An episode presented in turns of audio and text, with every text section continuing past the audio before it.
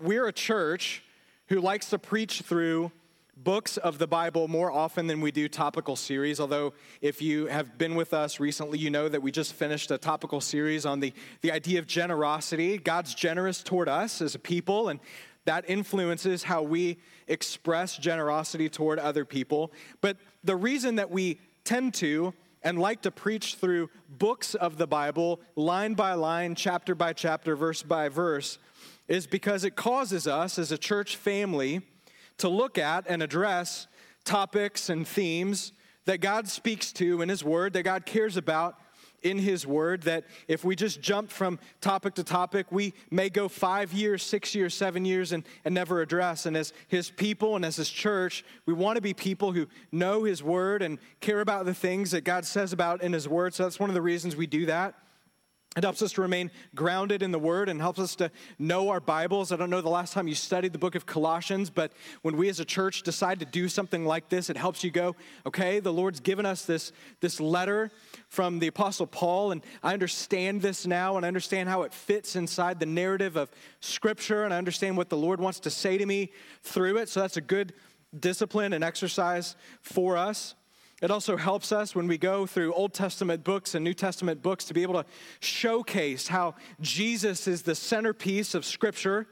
He's not just a guy who shows up on the scene in the book of Matthew, but all of redemption history is a story proclaiming Jesus. And so the Old Testament speaks of him as one who's forthcoming, and the New Testament shows us Jesus in the flesh and then talks about the impact of his revelation by God to us as people. And I could go on and on. And so this morning, as we begin a, a study on the book of Colossians, uh, we're, we're going we're gonna jump in and we're going to benefit from those very reasons why we study through a book, verse by verse, chapter by chapter, as a church. And this morning, my goal is for us to, to unpack and understand just a little bit of the, the context for why God gave us this letter.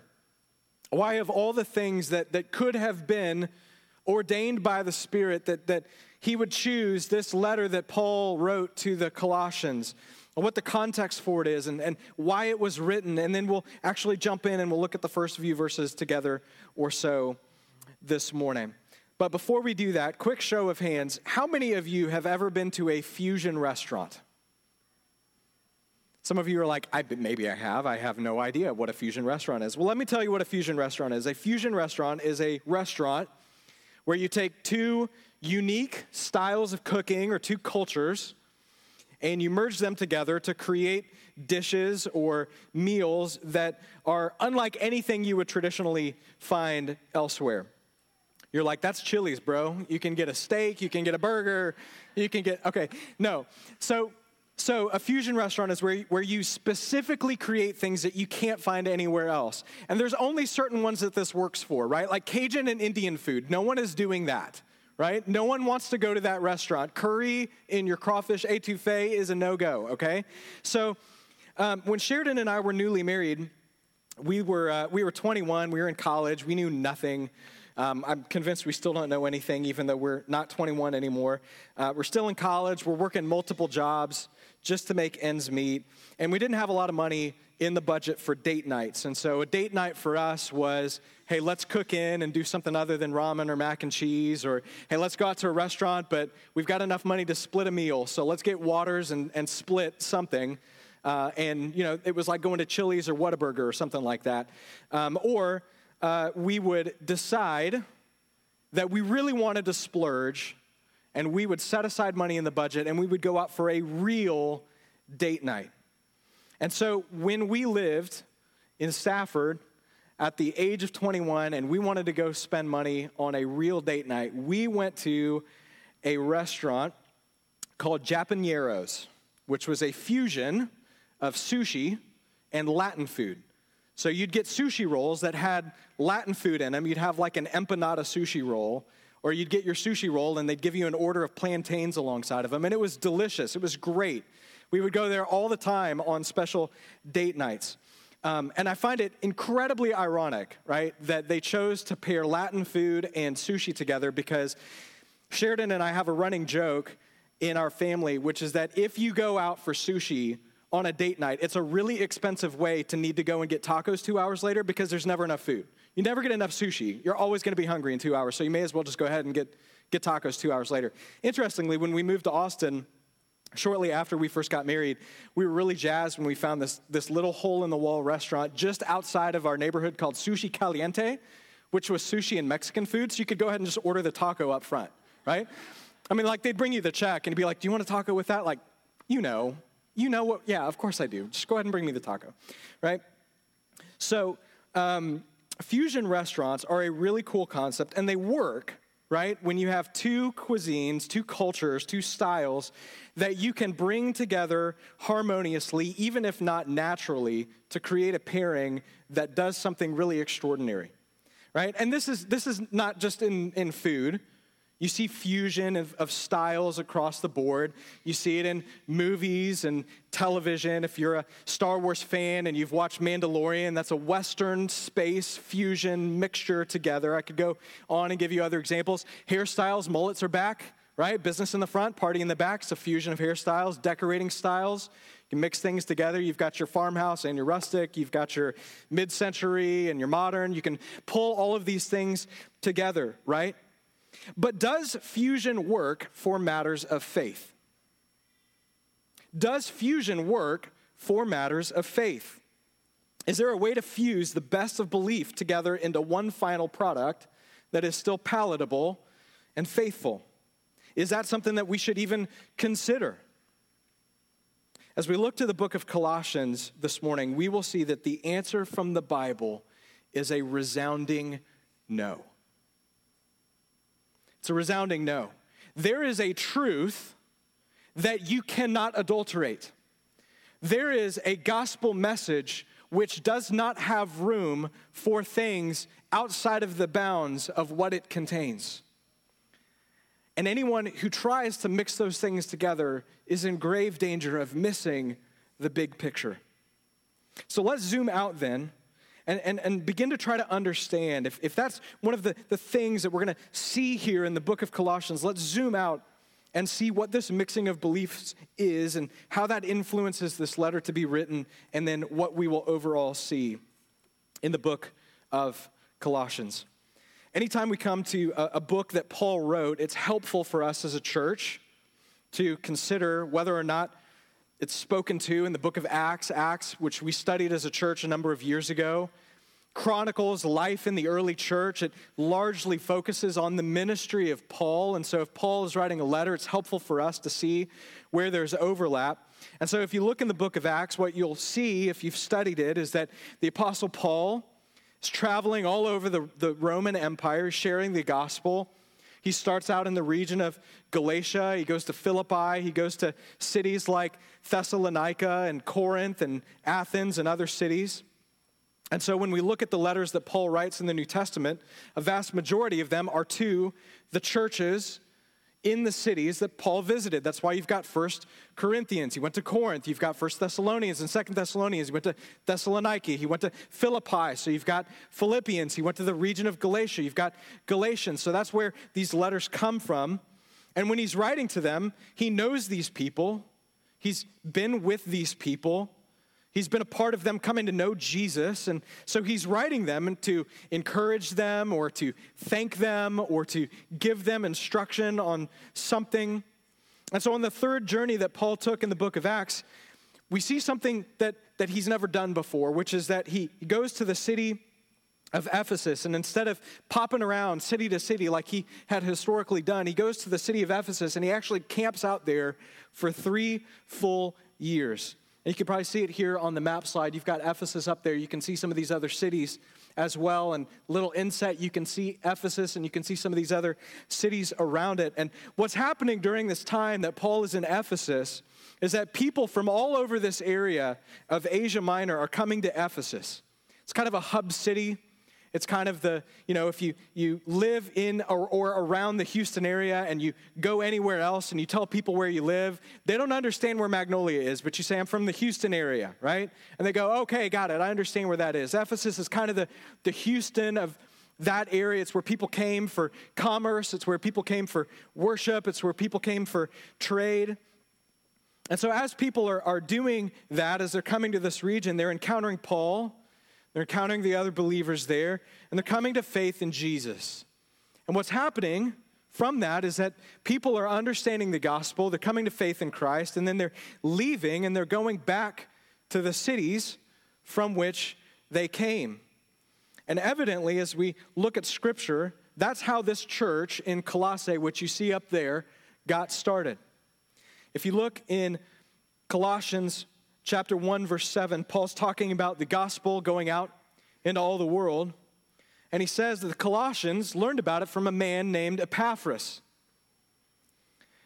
Epaphras was apparently a church planter. He was a faithful gospel believer. And so, not just Colossae, but if you look in, in Colossians chapter 4, verse 13, we see Paul's testifying about Epaphras, and he says, Hey, he didn't just labor for you, Colossians. He didn't just work for the gospel in your city, he also went to the cities of Laodicea and Hierapolis as well, which were neighboring cities. They were all kind of in this Lycus River Valley in present day Turkey. And so Epaphras is this guy who comes to faith in Jesus, understands the gospel, says, Man, I got to go back and tell everybody in my city about this. And so he goes back and he preaches the gospel, and people come to faith, and he organizes them, and they begin to gather together and, and worship and, and study and learn about Jesus. And they from there go out to cities around them and say, Hey, there's this thing you need to know.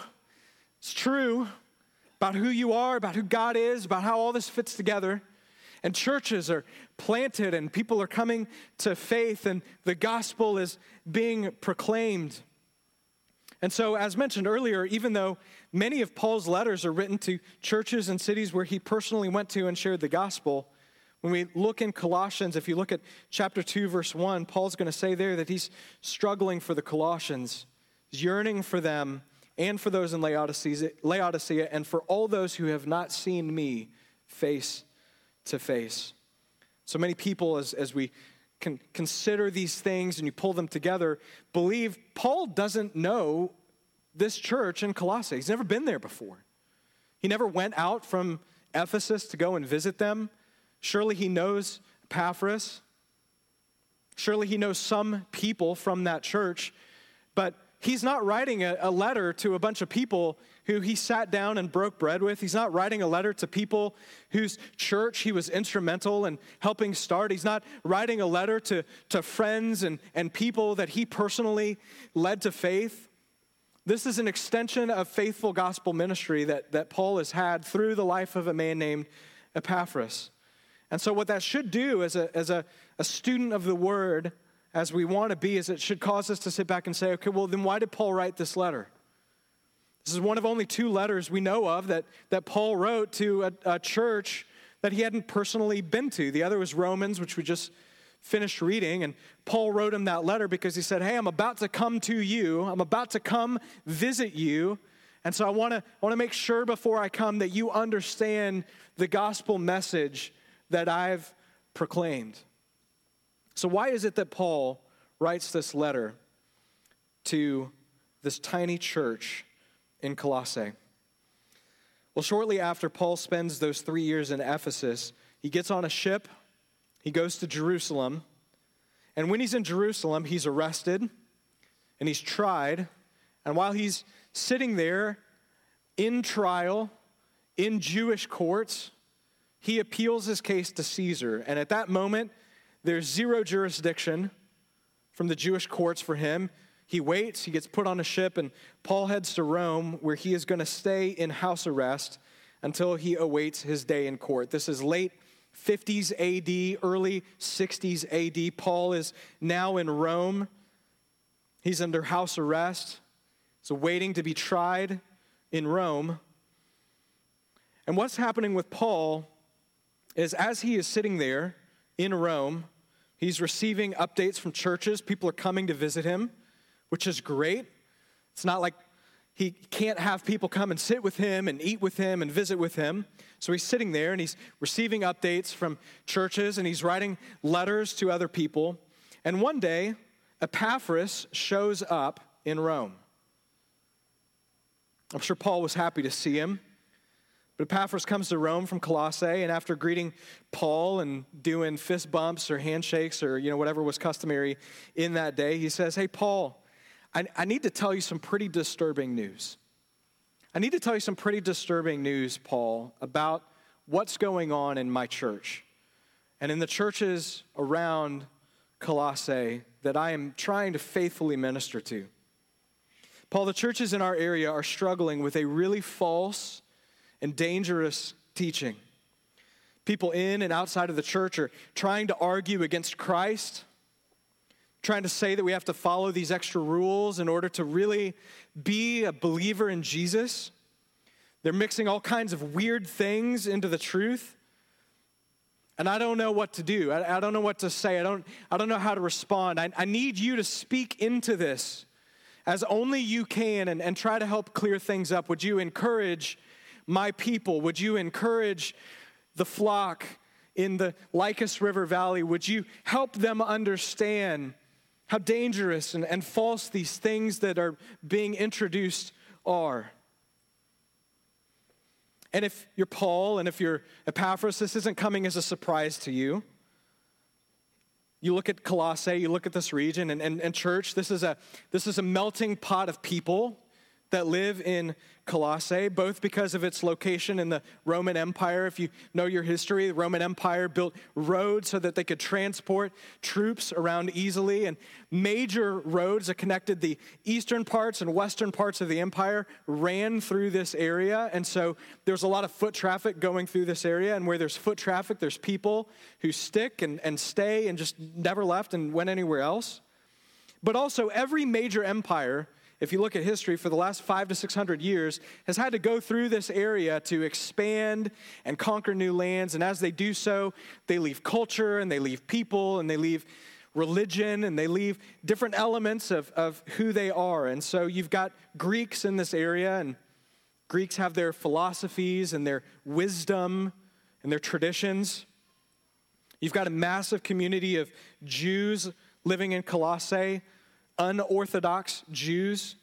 They were exported there underneath Roman rule. Rome said, We're going to take a bunch of you, we're going to stick you in Colossae. And so they're bringing in Old Testament traditions to this area as part of their religious mixture that they're adding in. You've got locals who've been there for forever, who've got their folk tradition, their folk religion that's about angels and about different gods and about nature and about the world around them. And You've got polytheism, which is rampant in the world. And all these people are living in this tiny area of Colossae with all of these different religious experiences. And then you plop the gospel in. And you've got people who are faithfully holding to that. And you've got people who have this long history of understanding about who God is and, and how that works, who now have been exposed to the gospel. And they're trying to figure out how to make sense of these two things.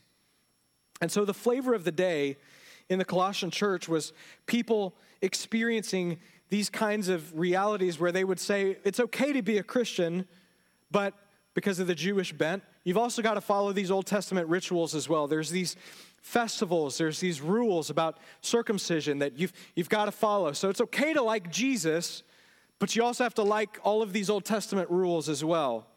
Or you have people who would say it's, it's okay to be a Christian, but you have to understand that the gods are so high above us that any interaction that we have with them would be absolutely futile. But what we can do is we can worship the divine by worshiping angels, created heavenly beings. That's our, that's our ticket to worship God is, is where we won't worship God directly. We've got to worship these things that are like God because God is too far beyond us to, to ever worship. And so we'll worship the angels instead. And, and because of that, because the gods are so high above us, there's no way that if Christ actually came to earth like you say he did, that he could have been a deity or he could have been a God because they're so high above us that it would have been impossible for a God to come in, in human flesh. So maybe he was an apparition, maybe he was an angel, maybe he was just a good teacher, but he certainly wasn't God. That doesn't fit. Can't believe that. So it's fine to be a Christian, and, and accept these moral things that Jesus taught, but, but he can't really be God. Or maybe in the area, one of the, the mixtures of these religions is that they understood at the time that true religion understands that as people, we're unworthy. And so our response to that is that we've got to act really holy. We've got to do things to prove ourselves to God. Or they believe, kind of a, an early stage of, of Gnosticism, that, that Jesus can't be God because physical things are evil, and if he came in the flesh, then he's evil, so he can't truly have been a, a real manifestation in the flesh of God. And so these are the kinds of, of common challenges that you see to Christ in the early church, but in the, the city of Colossae, they are all there at the same time. Can you imagine how incredibly confusing that would be? I mean, imagine that as a believer, you're in that environment. You don't have a, you don't have a printed Bible. You don't have five of these sitting on your shelves at home like we do. You have the, the gospel that's been presented to you by Epaphras. You've got the testimony of the Old Testament. You're beginning to have letters from Paul circulated among these churches, but you don't have an ability to go and, and fact check it and go, no, that's not true. That's not true. I, I hear your convincing argument, sir, madam, but that's not in line with what I understood to be true about Jesus. And so we'll see and we'll discuss as we study through Colossians later on this summer, we'll discuss the specifics of these false teachings and how they were impacting the church. And, but but the, the, the false doctrines and these false teachings were just pervasive. And it got to the point where the church was mixing in their own bent of these beliefs with the gospel and they're trying to convince others of it. And so there ended up being this really confusing syncretism and fusion of beliefs that is totally at odds with the gospel message. And so you can imagine Paul hearing this from Epaphras. You imagine Paul, you think about Paul, you think about what you've read of Paul in the scriptures, his heart for these people just breaking because he loves Jesus.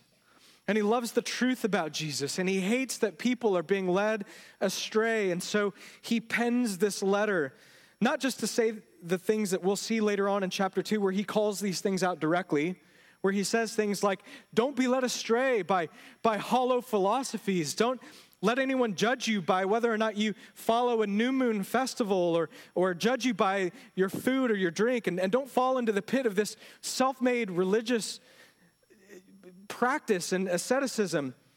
But he writes not only to say those things, he also writes to rightly orient them to the truth.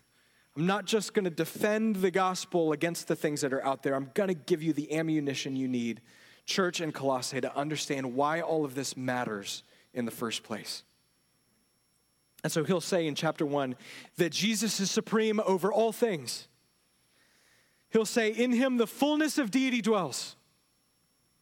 The fullness of deity is present in Jesus.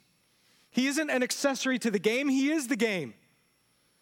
He's going to say everything that we know and that we see and that we smell and that we touch, everything you can conceive of is being held together by the power of His command. There's nothing that transpires that is outside of the scope of Jesus. So you can take that to the bank as you, as you wrestle with these false doctrines Colossians.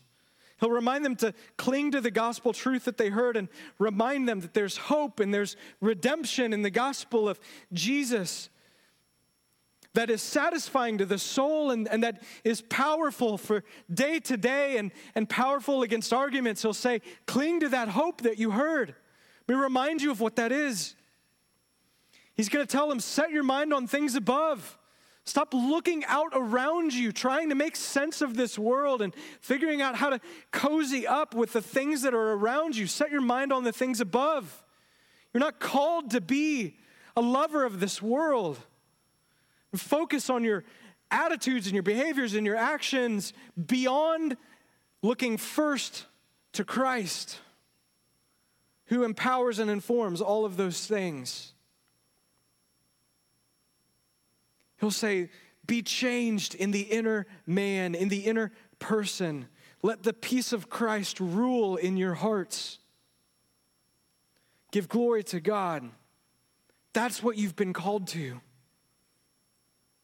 Paul will write and remind them and remind us there isn't room to muddy the waters or mix beliefs together because it only distracts us from the obvious truth and the clear truth that Jesus himself is the prize. He's the prize. He's the hope. He's the mystery of God now revealed. You're not going to find answers and joy and hope and satisfaction and contentment and purpose in some version of religion that looks like a sprinkle of Jesus on top of the philosophies and the wisdom and the ideals of mankind and the world around you. It wasn't true then, it's not true now. And line by line, we'll see that play out as we read through this book together this summer. And so that's, that's Colossians in a nutshell. That's where we're going, that's what we're going to see. And I'm so excited for us to do that together because how desperately do I know I need to be reminded of those very things? How much do we as a church need to be reminded of the supremacy of Jesus over all things, especially in a day and age where it's so easy to make him an accessory to life instead of the very basis for every ounce of living that we do. And so let's briefly this morning, in the time that we have left together, turn our attention to Colossians chapter 1 with that little bit of context in the background. And what we're going to do this morning is we're going to look at Paul's greeting and his introduction in verses 1 through 8 this morning. So if you want to take a look at verse 1 there, we'll go ahead and start. We'll read through verses 1 through 5. He says, Paul, an apostle of Christ Jesus by the will of God, and Timothy, our brother, to the saints and faithful brothers in Christ at Colossae, grace to you and peace from God our Father.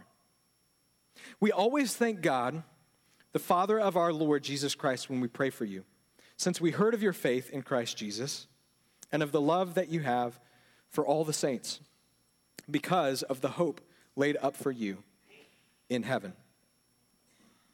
A couple key things for us to look at here in these first five verses. This is a pretty standard way if you read through your Bible and you look at Paul's letters. It's a pretty standard way in which the Apostle Paul begins a letter. He says, Hi, it's Paul. Just so you know, and we're all clear, Jesus is the one who's called me to the work that I've been given. This ultimately begins with him. I'm not just a guy I'm not just writing you and, and trying to share my opinion with you. Any authority that I have as an apostle ultimately comes from the fact that I was first saved by Jesus and ordained by Jesus to this work of ministry. It's about Him, it's always been about Him. It's not about me. Don't make me a celebrity. Don't ascribe to me more worth than I am due. This is ultimately about Jesus. So let's clear that up from the very beginning. And he'll say, Here's who's with me. Timothy is riding shotgun this letter. He's hanging out.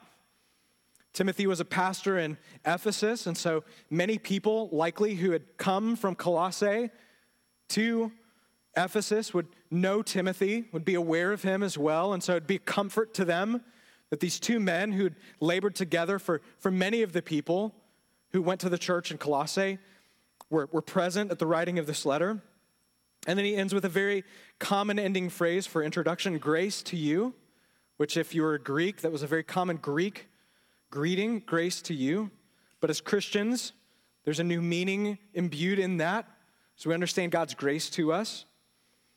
Grace to you and peace, which is a standard Hebrew greeting mixture of those things serves as a reminder to us as a church that the covenant community of God's people is both Jew and Gentile. It spans history.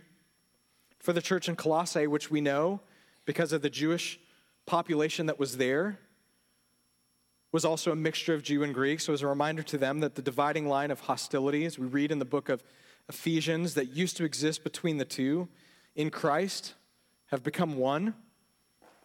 There's no longer a dividing line between the two. They exist peacefully in Christ, in one new man, unified by Jesus himself. So Paul greets them and then he gives thanks. Look back at verse 3. He says, We thank God, we always thank God, the Father of our Lord Jesus Christ, when we pray for you, since we heard of your faith and the love you have for all the saints. Now, I want you to notice something here. I want you to notice what Paul does not say. Paul does not say, Thank you, Colossians. Thank you, Colossians, for your faith. Thank you, Colossians, for being so loving toward the saints in Jesus. Why does he do that?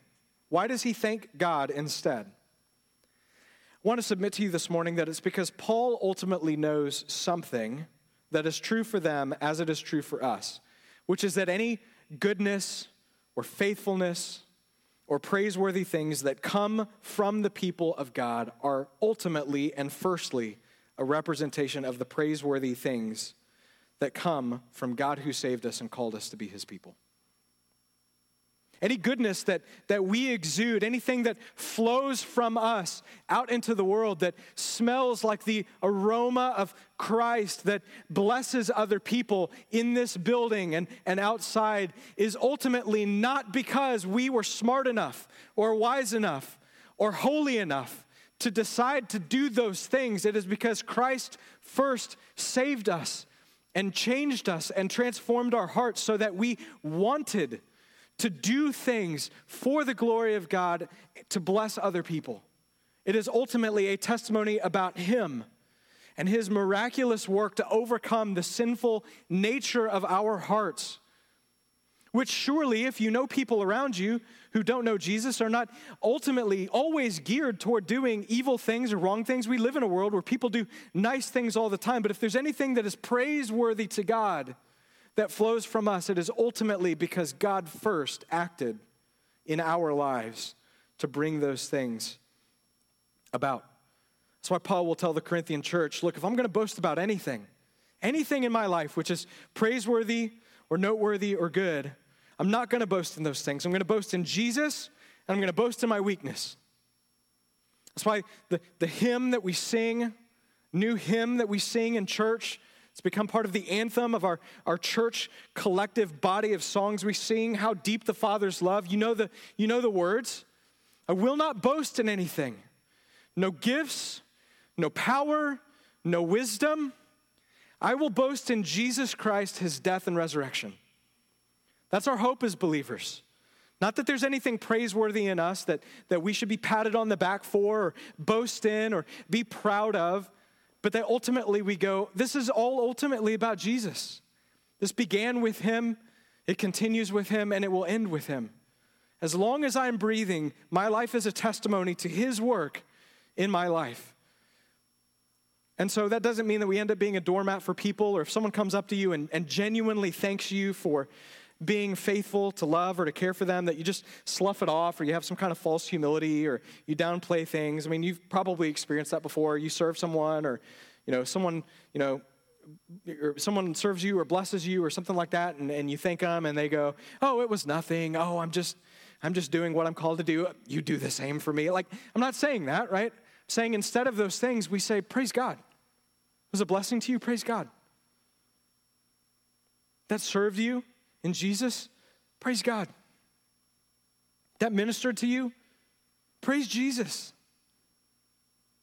I'm not bent to do that.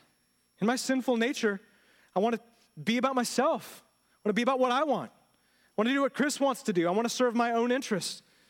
So if I'm serving Jesus and it blesses you, that's ultimately a reflection of his character working to redeem what is broken and lost in me. It is his spirit at work in my life. So praise God. Praise God for that. I'm so glad. It's all ultimately a reflection of Him, so we can't get puffed up in our minds and take credit or make it about ourselves. It's an opportunity for us to remember that God saved us from our sin that we might glorify Him and serve others with the love of Christ. So, what is it then, if we look back at verse 3 and 4, that Paul specifically gives thanks to God for? He thanks God for the faith that the Colossians have, which is a gift from God, and the love that they have toward all the saints. I want to talk about love for the saints for just a minute. You know, I had a conversation with a friend this week. I'm sure that many of you in this room have had a similar conversation lately, if not this week, then recently, just about where we're at as a country right now. If you believe what you see on social media and in the news, then you believe that we're highly fragmented as people. We're divided as a country right now, and to many people, it feels like we're at a, at a point now where it's impossible to overcome. That this is just the way that it's going to be. Infighting, division, anger. We're fractured on race and politics, gender, sexuality, you name it. And it hasn't escaped the church either, has it? Churches are split on doctrine, churches are split on responses to social events, racial inequality, politics. But this division, church, just so you know, is nothing new. This is not new, even if the iteration of it that we're seeing is a new expression of it. One of the most pervasive and saddening realities of the sinfulness of man is that for all of history, mankind has had an incredible ability to minimize the worth and value of other people. Incredible ability to marginalize others, to treat one another with contempt, to minimize the value of another human being. So, if you're in Colossae or really anywhere else in the Roman Empire of this day, you're aware of the fact, when you look at society around you, that women are often treated like property. You're aware that people are many times so impoverished and hungry that they have to sell themselves as slaves to people or sell their children as slaves to other people and then are treated many times no better than livestock. If you live in Colossae at this time, you're aware that people from different nationalities and races are marginalized, treated incredibly poorly. Murder is rampant. Unwanted children are thrown out on the street. Those who are sick or incapable of caring for themselves are left in the outskirts of the city to die. Abuses of people are commonplace. And if you happen to be in a privileged position, you get to go about your life and pretend that none of that exists. So, this is not just a, a, a, a, an epidemic that we're facing today. This is, this is true of history. Pick any historical era, and you'll find an iteration for that particular time that shows that people are being treated awfully. And that division is rampant, and that argumentation among people is, is all over the place. And so, why do I bring that up? It's a total downer on a Sunday morning, right? We're trying to get through the sermon, we're trying to get through Colossians. Why do you bring that up? Because the testimony of the early church, and one of the things that was so instrumental in providing a witness to Jesus, was that in the church, the love for the saints erased dividing lines. It erased dividing lines. Like no other time in history, there was a group of people that were gathering together where it didn't matter whether you were rich or poor, you ate at the same table. Didn't matter whether you were a man or a woman, you were treated with equal value and equal dignity. You were served as a peer and an equal. The poor and the marginalized were loved and cared for. Children thrown out on the streets were adopted and brought into homes. Masters were told to esteem the slaves that worked for them. Children were not treated like property. Murder, envy, strife, favoritism, division were exchanged for a command to love your neighbor as yourself. And it was such a shocking disparity with the world around them that people saw it and they couldn't look away. They saw it and they went, There's something unique about these people. There's something incredible here. The way that they love one another does not look like anything we've ever experienced. In a world that says, ignore those around you, be okay with those who are oppressed, treat those who are different than you as differently as you want to treat them, in the church, those lines disappeared.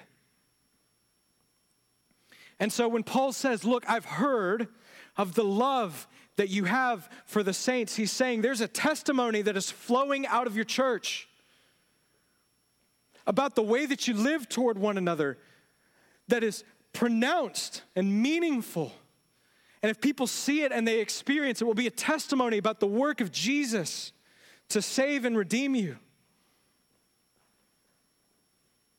He's saying that, that your political beliefs, your race, your social status, your economic status, your dietary preferences, your schooling choices, all the stuff that the world wants to tell you to divide over, and argue over this and align with other people against this. Those things inside this place all become secondary and tertiary issues because Christ is first and foremost. It doesn't mean that we ignore those things or we ignore sin or we have this worldly definition of love, which is really just a veil for unquestioning acceptance of anything. It just means that we understand that the love for the saints is that we have a proper order of understanding that our ultimate hope is in heaven and not in the things of this world. So we can look beyond appearances or status or other things that are temporal and see what we see in verse 5, which is that our hope, our marching orders, is ultimately derived from the hope that we have laid up in heaven. So take a look at verse 5 there. We'll begin to wrap this up this morning. Verse 5, it says this Of this, this hope laid up for you in heaven, you've heard before in the word of truth the gospel which has come to you as indeed the whole world it is bearing fruit and increasing, as it also does among you, since the day you heard it and understood the grace of God in truth, just as you learned it from Epaphras, our beloved fellow servant. He's a faithful minister to Christ on your behalf and has made known to us your love in the Spirit. What does that mean? We'll look at this briefly here and then we're done. What the Bible is saying to us here in these four verses, five verses, is that the gospel the good news of Jesus, that he died in our place for our sins so that we might be forgiven, is or does three things. One, points us to a future hope. Two, it's unstoppable. And three, it's our ultimate source of truth. The first of those, our future hope, is that someday Christ will come again to make all things right. And that until he does, we don't have to fear death or judgment because Christ has given us an, inheritance in heaven. We'll see that Later on in chapter 1, the gospel is unstoppable. It bears fruit where it's preached, continues to bear fruit in the lives of people who cling fast to it. And finally, it's truth. Since you understood the gospel and the grace of God in truth. This is so helpful, especially in a church like the one in Colossae, where people are being bombarded with beliefs they're trying to pull them in different directions. Paul reminds them that the gospel is a lighthouse that cuts through the fog and illuminates the darkness. It shows us the true grace of God. It anchors us, it grounds us, it influences everything we do. And what better reminders before wrestling through issues of faith and practice for them and for us to be reminded that we don't have to question church, where to find truth. We don't have to question where to anchor our hope because we have the undeniable, eternal source of truth at our disposal in the gospel of Jesus. So, what's the big takeaway from that this morning, from this introduction that we have to Colossians? I think there's one big takeaway from this church, and it's simply this we don't live in a neutral world.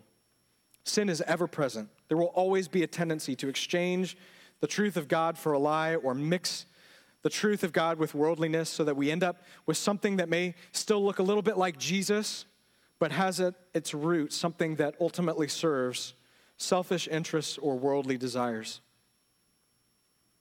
And yet, even in these first eight verses of Colossians, we see the beginnings of something that we will see on full display throughout this book, which is that in the face of these challenges, there is and will always be a singular answer for the people of God, and that's Christ. Christ above all. Christ as the source. Christ as the answer. The gospel of Christ, our hope. The word of Christ, our truth. And so if you find yourself in a place this morning, unsure of hope, shaken by what's going on in the world around you, unsure of what to hope in, longing for something different, wanting to know what to count on in an age where there's so much that is uncertain and unreliable and divided and fragmented. The good news is that the answer is found in Christ and the truth of his gospel. We can cling to that above all things and never be disappointed. And I am excited for us to journey together through the book of Colossians and see that more and more week by week as we study together. Let's pray and we'll continue our time of worship.